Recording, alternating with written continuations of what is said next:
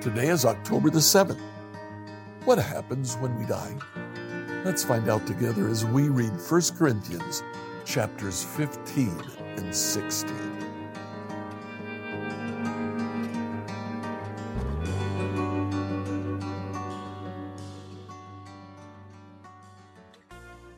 As we come to the end of the book of 1 Corinthians, we have a very long chapter, chapter 15, um, almost 60 verses.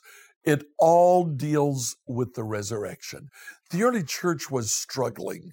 Uh, they, frankly, thought that Jesus, after he left, would come back very soon.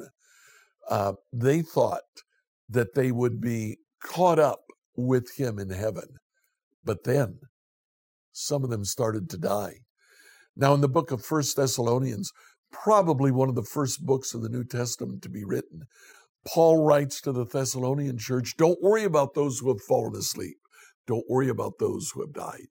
They will be resurrected in a new body.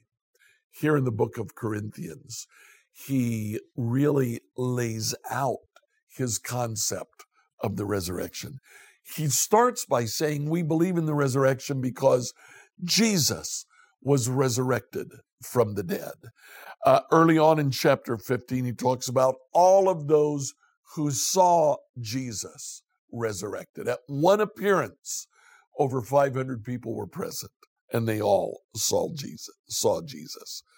Now, Paul goes on saying, just like Jesus was resurrected, we too will be resurrected. He uses a lot of allusion to the Old Testament. He actually talks about Adam in Christ. He talks about in verse uh, 45 the first man, Adam, became a living person. The last Adam, that is Christ, gave us the Spirit. He became a life giving Spirit. First is natural, then is spiritual. Paul explains to us that we will be resurrected. Many of us have the idea that when we die, we go to be in heaven. What happens when we die? We go to heaven. According to the New Testament, not so much. Heaven is where God and the angels live.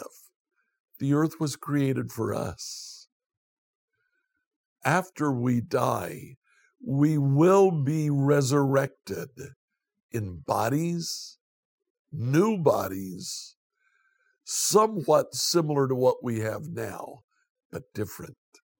They will live forever. And forever, we will be able to enjoy God's presence here on this earth. What happens when we die? we rest in the knowledge that we will one day be resurrected to be with Him. Now, in chapter 16, Paul deals with just some final things a collection for the poor in Jerusalem. Then Paul has other instructions about what they're to do. Look at verses 13 to 16 as Paul wraps up this letter.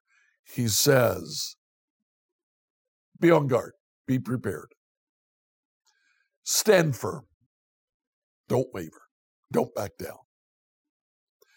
Be courageous, be strong, love. Just simple, one word commands. But in those commands, what depth of instruction for us.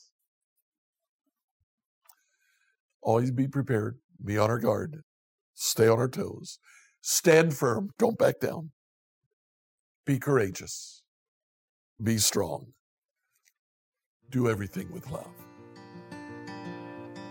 Like, follow, and subscribe to this podcast on whatever platform you use to listen to it. Email your questions to us at questions at becomehope.com Enjoy this weekend in the church of your choice.